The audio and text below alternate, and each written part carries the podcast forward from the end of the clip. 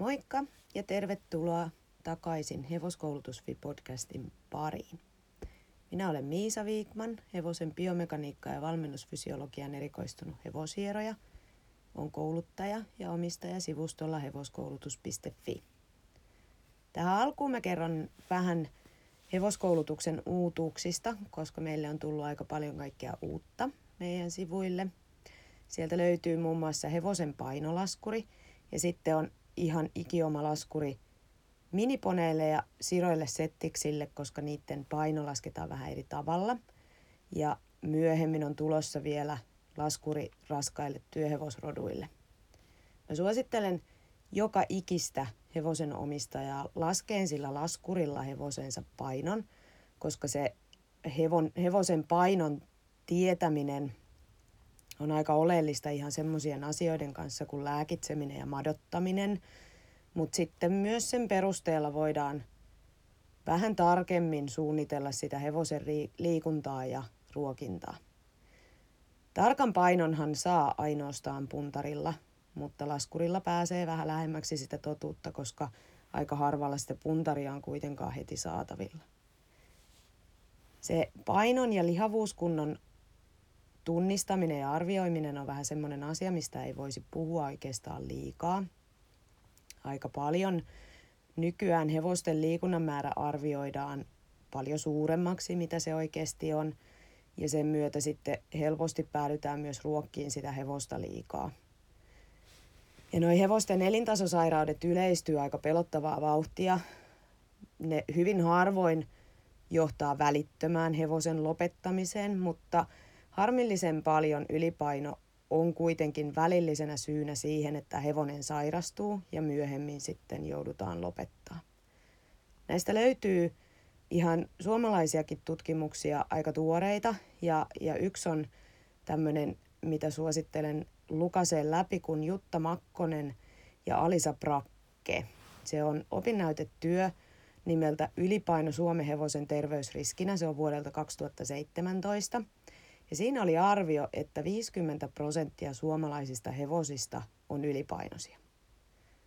Se 50 prosenttia siis tarkoittaa suomeksi sitä, että joka toinen hevonen Suomessa on ylipainoinen lihava tai sairaaloisen lihava. Ja tässä opinnäytetyössä oli täysin samat elementit kuin kaikissa viime vuosina julkaistuissa tutkimuksissa hevosten ylipainosta. Ja näissä tässä päädyttiin tässä opinnäytetyössä ihan samoihin tuloksiin. Eli ihmiset ei tunnista hevostensa lihavuuskuntoluokkia eikä painoa. Ne arvioi hevostensa työmäärän suuremmaksi, mitä se on, ja sitä kautta niitä hevosia päädytään ruokkiin liikaa. Ja sitten siinä oli myös tämmöinen osio, missä oli eläinlääkäreille tehtyjä haastatteluja, ja siinä todettiin muun muassa semmoinen, että hevosen omistajat ei tunnista, että mikä on lihasta ja mikä on rasvaa. Ja ensisijaisestihan tämä vaikuttaa siihen, että esimerkiksi hevosia lääkitään hyvin helposti vähän sinne päin. No, näissä kaikissa lihavuustutkimuksissaan todetaan, että lähes poikkeuksetta hevosen omistajat myös suuttuu henkilökohtaisesti, jos heidän hevostensa ylipainosta puhutaan.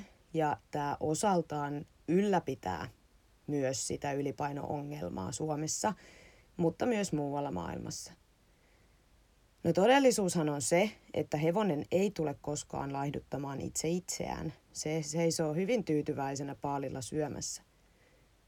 Ja toisaalta nyt on myös muotia aika kärkkäästi ja helposti huomauttaa siitä hevosen lihavuudesta ja, ja ylipainosta, yleensä myös aika rumaan sävyyn – mutta mä en itse usko, että se auttaa yhtään sen enempää itse, itse hevosten lihavuusongelmaa. Se saa mielestäni enemmän aikaa defenssiä ja vähän semmoista ongelman piilottelua kuin niinkään siihen itse ongelmaan puuttumista.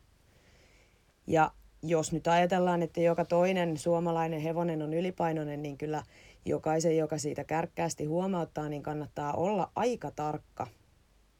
Koska tota, on aika todennäköistä, että tällainen ylipainoinen hevonen löytyy myös sieltä omasta tallista. Mä en itse pidä hevosten lihavuutta ihan yksinkertaisena asiana tai yksinkertaisena ongelmana, että liikaa ruokaa, liian vähän liikuntaa, koska mitä syvemmälle siihen asiaan perehtyi, niin sen selkeämmin tuli vastaan, että, että semmoiset asiat kuin hevosen rotu, alkuperäinen käyttötarkoitus, ne vaikuttaa todella paljon siihen hevosen lihomiseen.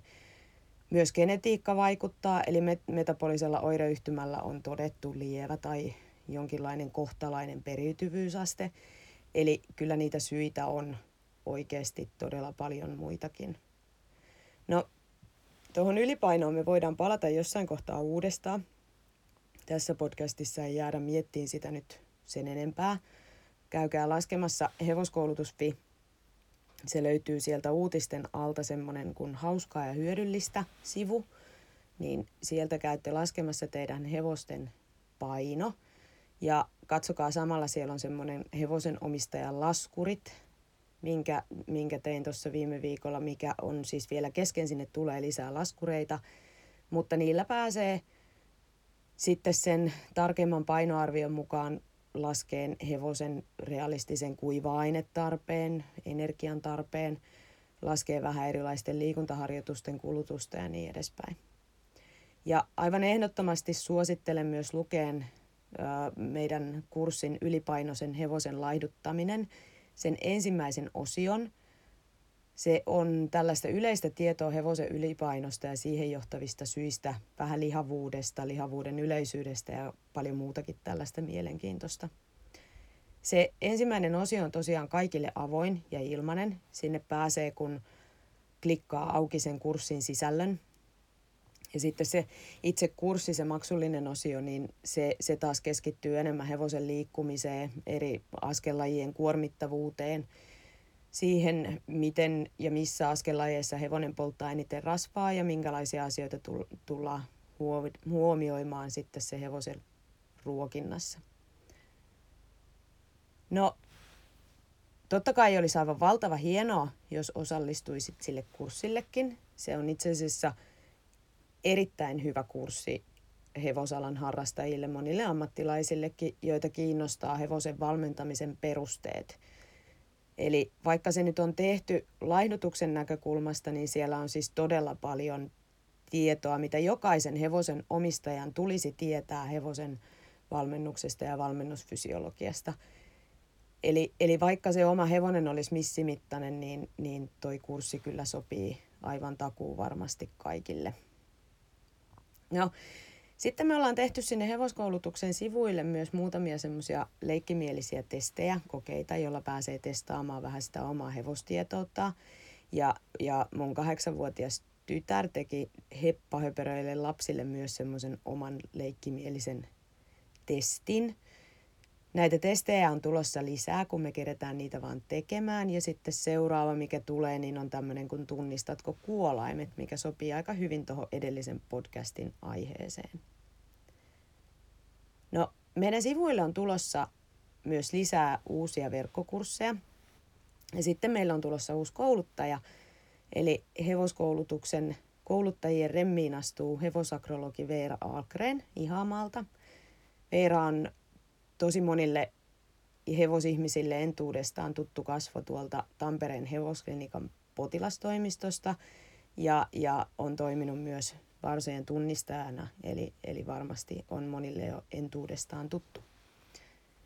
Eli käykää katsomassa sieltä hevoskoulutus.fi, tilakkaa uutiskirja ja ottakaa se hevoskoulutuksen somet seurantaan, niin, niin saatte sitten aina tietoa meidän kaikista uusista jutuista. Mutta se tähän hätään niistä uutuuksista. Mennäänpä itse siihen asiaan. Mua pyydettiin vieraskynäksi blogiin nimeltä Nuorta verta tässä pari viikkoa takaperin. Ja me tehtiin se vähän silleen haastattelumuodossa. Ja jäin sitten pohtiin sitä, että voisin, voisin vähän sivuta tätä samaa aihetta myös tässä podcastissa – Eli aiheena oli hevosen muoto, oikeinpäin liikkuminen, etupainoisuus. Ja, ja mähän sain siis toiveita myös tulevia podcasteja varten puhua hevosten muodoista ja askellajista. Eli kierretään nyt tähän samaan aiheeseen vähän eri näkökulmasta.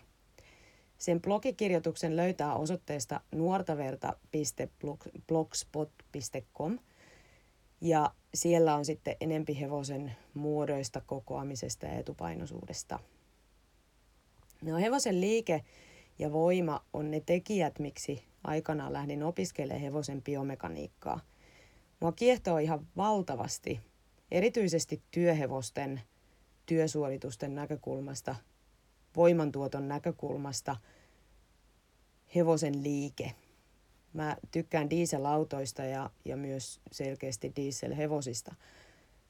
Mutta kyllä mua kiehtoo siis myös se maksimaalinen nopeus ja hevosen liikkeen monimuotoisuus ja ehkä kaikista eniten siinä kiehtoo se monimutkaisuus. Hevonen on, on todella monimutkainen eläin loppupeleissä. Noi biomekaniikan opinnot itsessään kyllä keskittyy eniten kouluratsuihin ja laukkahevosiin.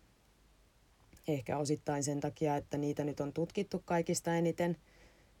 Ja työhevosiahan on tutkittu siis todella vähän – mikä on siis tavallaan vähän hassuakin, kun miettii, että meidän sivilisaatio on kuitenkin aika pitkälti työhevosten varassa rakennettu. Mutta sitten toisaalta se nyt on ihan ymmärrettävää, sitä tutkimusmateriaalia on nykyään tosi vähän jäljellä. Ja, ja kyllä se kilpaurheilu on kuitenkin se, mikä, mikä usein kiinnostuksissa menee sitten kaiken muun edelle.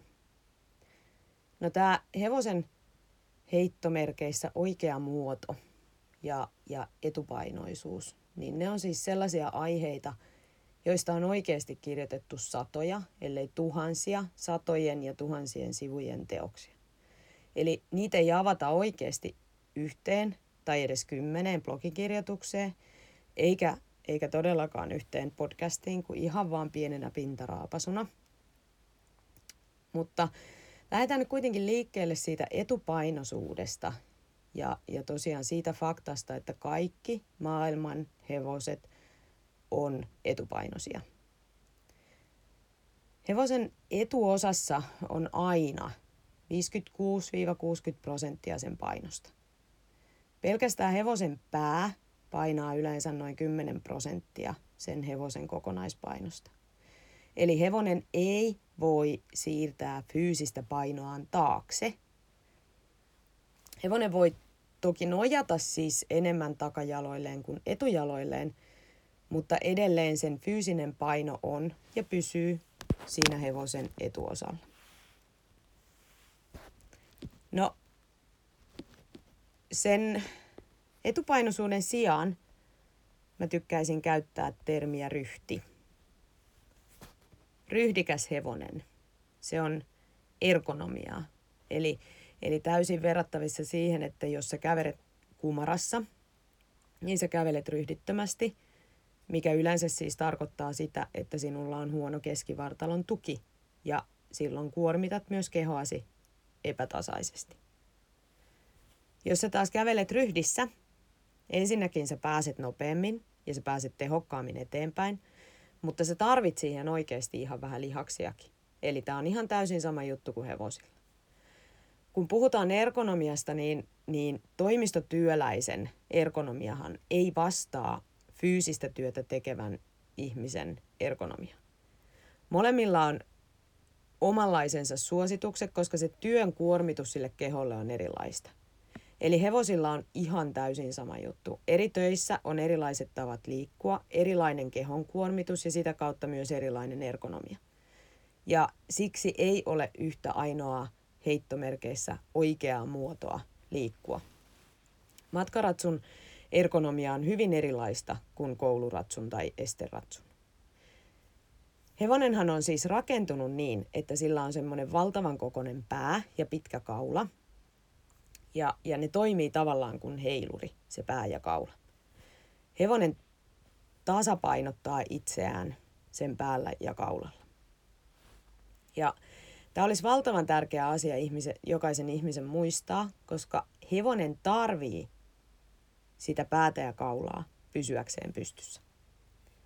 No sen pää- ja kaulan jälkeen tulee etuosa, rintakehä, eturaajat – jos me katsotaan niitä eturaajoja, niin nehän on ihan suorat verrattuna takajalkoihin.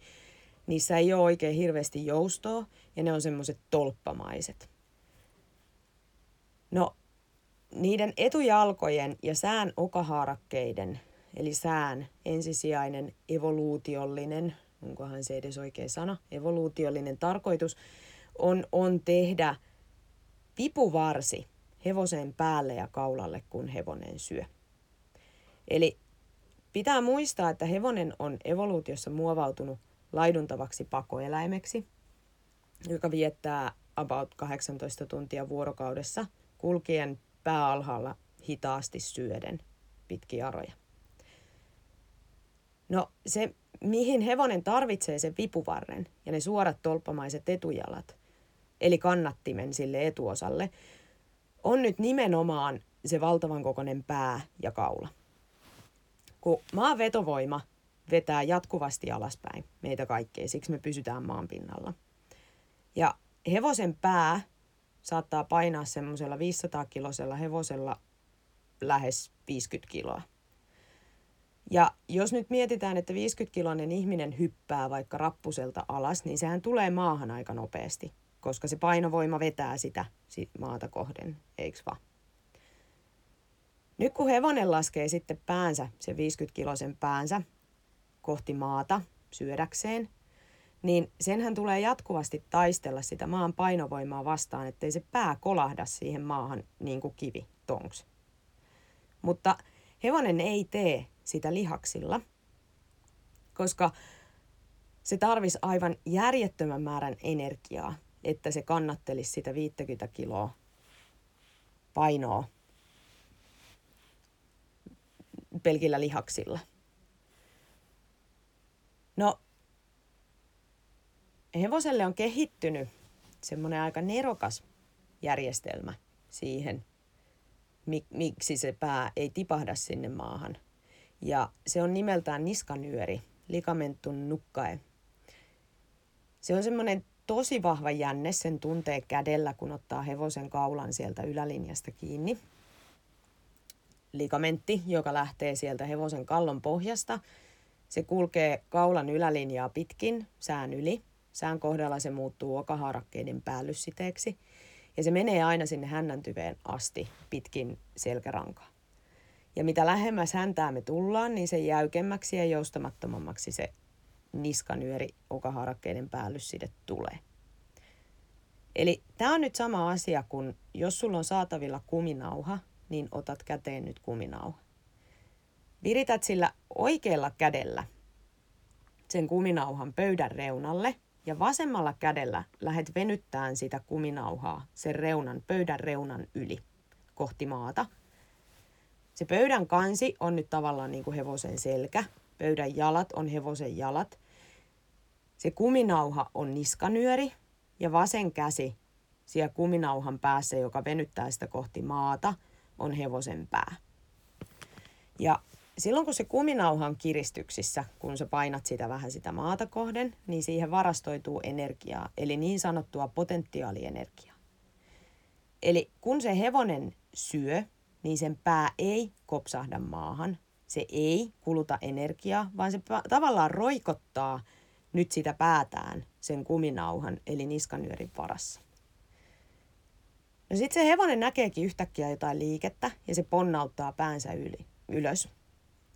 Tässä kohtaa sä voit päästää nyt sillä vasemmalla kädellä irti siitä kuminauhasta. Mitä tapahtuu? Se kuminauha ponnahtaa ylös ilman, että sulta kuluu siihen tippaakaan energiaa. Eli sama juttu. Hevosen niskanyöri on se kuminauha. Se kiristyy siihen sään ja kallon väliin, varastoi itsensä energiaa, kun hevonen laskee päänsä alas – ja kun hevosen tarvii saada se pää nopeasti ylös, niin se vaan vapauttaa sen kuminauhan ja avot pää on ylhäällä. Mutta se hevonen ei tarvi siihen lihasvoimaa. Eli hevonen voi jatkaa sen elämää ö, lihas- tai niin köyhän energian kasvissyöjän. Tämä on nyt tavallaan biomekaniikan ensimmäinen oppitunti, eli elastinen energia. Hevosen kaikki jänteet ja kalvokehossa toimii siis tällä samalla periaatteella. Hevonen tuottaa ihan valtavan määrän energiaa elastisella energialla näillä, näillä kuminauhoilla. Ja se on se tekijä, miksi hevonen 500-kilosena eläimenä voi laukata 80 kilometriä tunnissa, vaikka se syö ruuakseen vähän energistä heinää. Ja siksi myös siitä hevosen jännejärjestelmästä kannattaa oikeasti pitää aika hyvää huolta. Tämä niskanyöri on aika mielenkiintoinen kaikkineen. Ensinnäkin nythän on todettu, että hevosten ruumiinavauksissa, että erityisesti lämminveriratsuilla ja puoliverisillä, niin siitä puuttuu osa. Eli me ollaan onnistuttu jalostaan semmoinen hevonen, jolta puuttuu ne osat niskanyöriä, eli lamellit, jotka kiinnittyy niihin alimpiin kaulanikamiin. Ja tämä lisää sen hevosen liikkeen joustoa, kaulan liikkeiden joustoa. Totta kai päivän selvää, koska sieltä puuttuu vakaus, joka kannattelee sitä kaularankaa. Mutta tämän on todettu myös altistavan hevoset kaularangan nivelrikolle. Kylmäveriroduilla ja alkuperäisroduilla tähän ei käsittääkseni ole vielä törmätty. Toki en nyt ole tietoisesti viime aikoina kaivannutkaan siitä, mutta ainakaan ei ole tullut vastaan tutkimuksia, että niskannyöri puuttuisi alkuperäisrotusilta hevosilta. Ää, Facebookissa on semmoinen ryhmä kuin Hevosen kehohuolto MB Hevospalvelut, niin siellä on tästä aiheesta lisää. Siellä on myös näistä tutkimuksista ja, ja siellä on muutakin tähän, tähän niskanyöriin liittyen. Se on suljettu ryhmä, mutta, mutta tota, jos vaan vastaa niihin muutamaan kysymykseen, niin totta kai pääsee sinne mukaan. Ja, ja lupaan myös sinne päivittää tästä samaisesta aiheesta, jos siitä tulee lisää tietoa. No, tuosta pään koosta myös semmoinen pieni havainto, että, että itsehän en ole kovin innokas käyttämään termiä tukea hevosta tai hevonen tarvii ohjan tukea. Öö, ehkä jossain kohdin ohjausta, apua tai, tai jotain tällaista, mutta, mutta tuki on jotenkin hassu sana. Öö, jos ajattelee tosiaan, että se hevosen pää painaa 50 kiloa keskimäärin, niin kyllä se aika ikävä tosiasia on, että, että 55-60 kilo pipuvarrella niin, niin ei kukaan tue sitä hevosta ja sen päätä yhtään mihinkään. Eli, eli kyllä hevosen pitää pysyä neljällä raajalla pystyssä ihan itse. Se tuki-sana on ehkä vaan jonkinlainen huono käännös. Käsittääkseni Englannissa puhutaan kuitenkin mieluummin kontaktista kuin, kuin tuesta. No toinen semmoinen jokaista hevosta koskeva asia, mikä tässä niskanyörissä on, on aivan mahtavaa, on sen kyky varastoida energiaa ja sitä kautta säästää siltä hevoselta lihasvoimaa. Tämä tulee nyt sinne meidän arkeen tosi voimakkaasti. Eli kun mä tykkään itse paasata laadukkaasta käynnistä, vapaasta käynnistä ja, ja siitä siinä Nuorta verta blogin kirjoituksessakin mainitsin, että hevonen ei kävele laadukkaassa vapaassa käynnissä roikottaen päätään kuin valuvaa räkää, vaan se kannattelee omaa päätään ja kaulansa lihaksilla. Toistan, lihaksilla.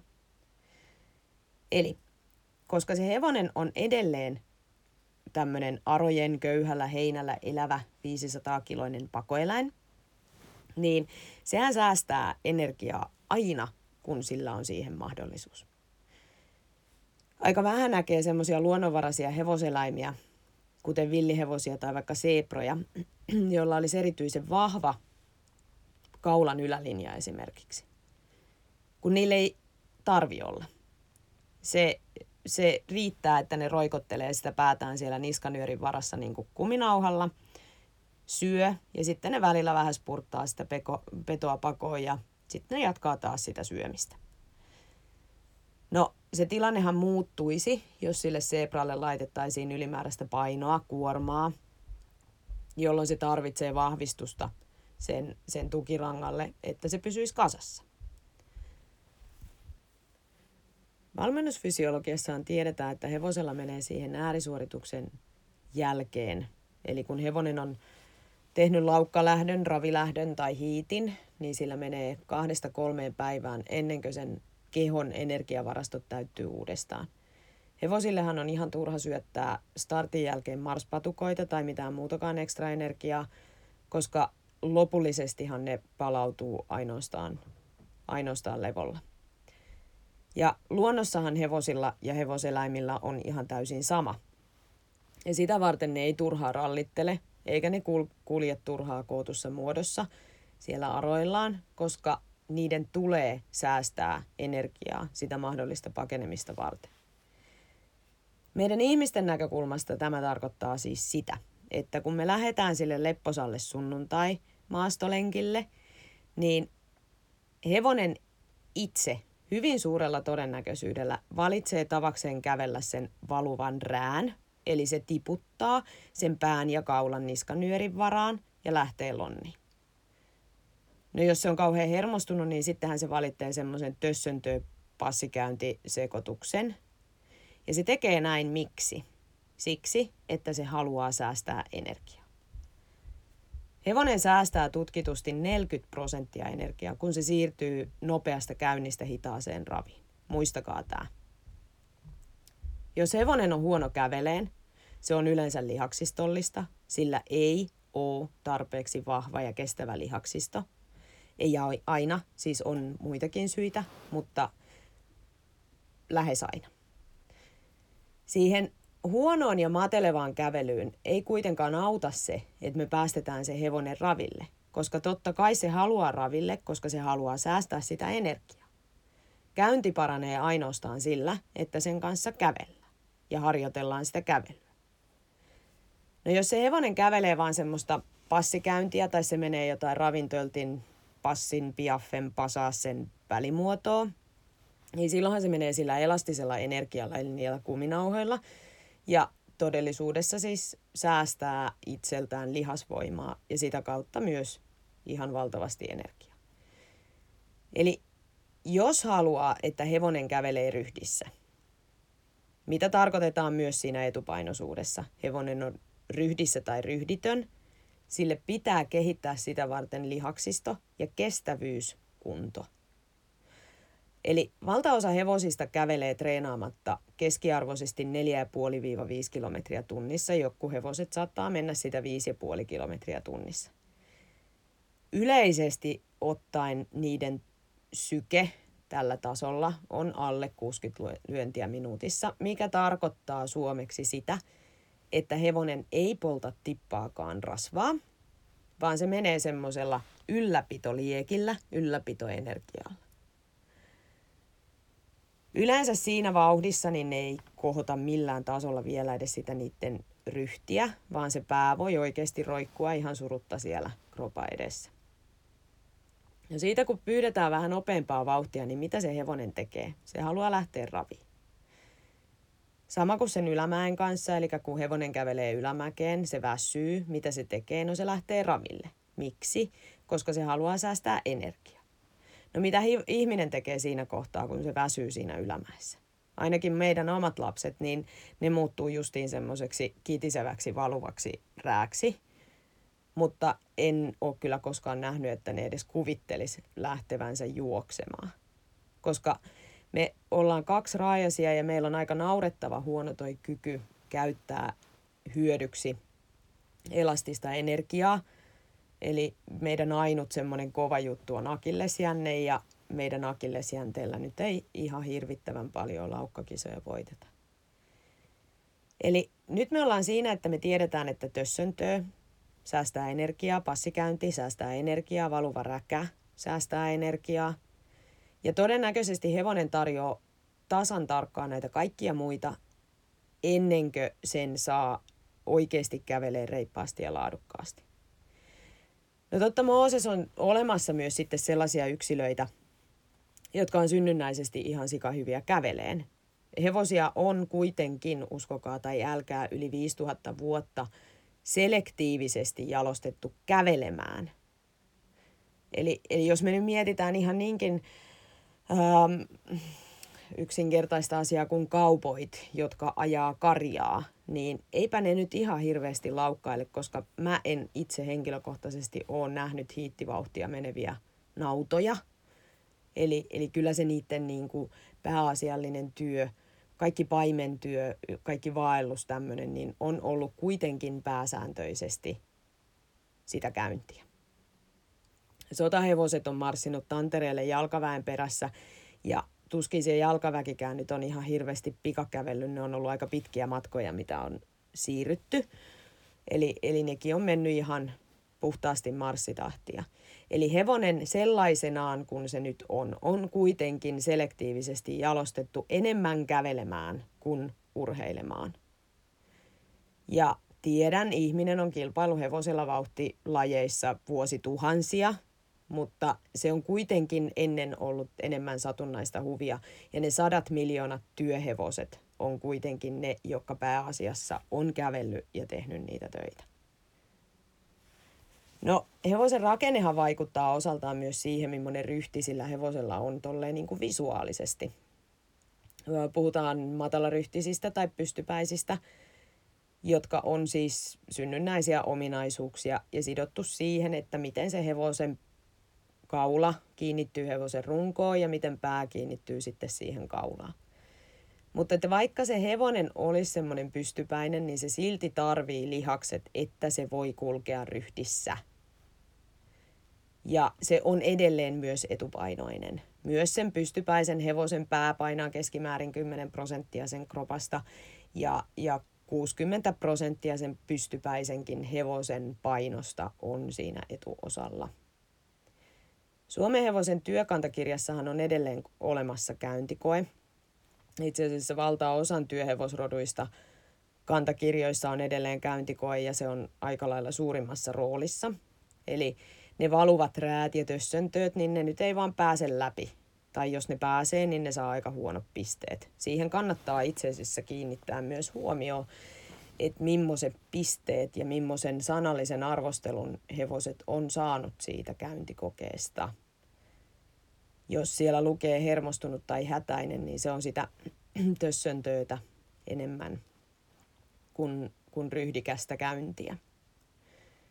No, jos se sun hevonen sitten kävelee 5,5 kilometriä tunnissa ja susta tuntuu, että tarvitsisi siirtyä siihen ravityöskentelyyn, koska se kävelee jo niin tosi hyvin – niin siitähän on siis mahdollisuus nostaa kestävyyskuntoa vielä aika paljon. Eli siihen työkantakirjakokeeseen pitää kävellä, jos haluaa täydepisteet, niin 7 kilometriä tunnissa 500 kilon kuorman kanssa kilometrin matka. Eli siihen tarvii jo oikeasti lihaksen poikineen ja, ja ihan hitusen harjoitusta. Ja, ja ihan takuu varmasti saa hevosen kipittään 6,5 kilometriä tunnissa, mutta se miltä se näyttää ja miten laadukasta se sitten on, niin sehän on aivan eri asia. Eli ihan tyhjän kanssa mennä semmoista kipikipitössön töitä pääpystyssä silmät muljuen, vaan että saa tosi hyvän käyntiajan, koska hevosen tulee olla aktiivisesti rento, sen tulee käyttää koko kroppaansa. Eli tässäkin laatu korvaa sen määrän oikeasti. No, se mitä me siis tarkoitetaan sillä termillä etupainoisuus on nyt käytännössä huono ryhti. Ja sen ryhdin korjaaminen on ihan sama, miten ihmisillä korjataan huono ryhti. Eli keskivartalotreenillä, kunto- ja lihastreenillä. Jos se hevonen kävelee oikein reippaasti, niin sen pää on pakko nousta, sen niskan on pakko kohota, koska muuten sen pää on tiellä. Se ei pääse käveleen nopeasti, kun se roikottelee sitä päätään niskanyörin varassa siinä ja etujalkojensa edessä niin kuin valuva räkä. Eli mikä on tämän tarinan opetus? Ryhti kasvaa lihastreenillä ja siihen yksi ehdottomasti parhaista treeneistä on voima- ja kestävyysharjoittelu. Eli tahdikas, laadukas lihaksilla tehty käyntitreeni. Ylämäkikävelyt maltilla, koska jos tässä ampuu nyt sitten itse, niin kuin, jos tässä ampuu yli laidan, niin, niin se kääntyy kyllä sataprosenttisella varmuudella itseään vastaan. Ää, kestävyysharjoittelu ja vauhtikestävyysharjoittelu ei ole sitten ihan sama asia. Vauhtikestävyystreenillä sen enempää kuin runsaalla ravi- ja laukkatreenillä ei varsinaisesti nyt tarketoida niihin lihaksiin, mitä halutaan kehittää, kun halutaan parantaa hevosen ryhtiä tai, tai sen vapaata laadukasta muotoa. Eli jos me halutaan hevosista jotain muuta kuin, kuin etupainoisia niin, niin me ei sillä laukka- ja ravitreenillä päästä tarketoimaan siihen yhtä tehokkaasti. Ja ennen kuin sillä hevosella on lihaksisto ihan täysin tikissä, että se pystyy käveleen siinä ryhdissä, että se jaksaa kantaa sillä lihaksillaan oman päänsä ja kaulansa, niin niin kauan hevonen ei pysty kokoamaan itseään oikein. Ei vaikka oikeastaan päällään seisoisi. Tähän voidaan sitten palata joskus toiste uudelleen. Tätä energian käytön ja säästön kokonaisuutta on avannut aika paljon enemmän sinne ylipainoisen hevosen laihduttaminen kurssilla. Eli jos sä haluat opiskella tästä aiheesta enemmän, niin oot enemmän kuin lämpimästi tervetullut sinne kurssille – Elastisesta energiasta löytyy kurssi Hevosen jänteet, jännevammojen ennaltaehkäisy, hoito ja kuntoutus. Ja, ja nämä molemmat löytyy siis hevoskoulutus.fi-sivustolta.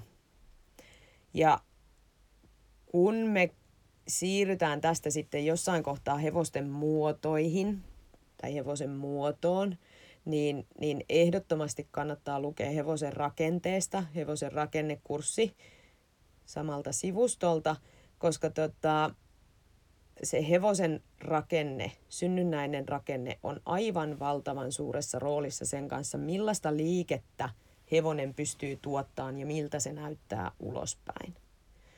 Eli, eli jokainen hevonenhan näyttää hieman erilaiselta liikkuessaan ergonomisesti oikein, koska niillä kaikilla on vähän erilainen se niiden rakenne. No, käynti, laadukas käynti, tahdikas käynti. Unohda tössöntöä, unohda valuva räkä.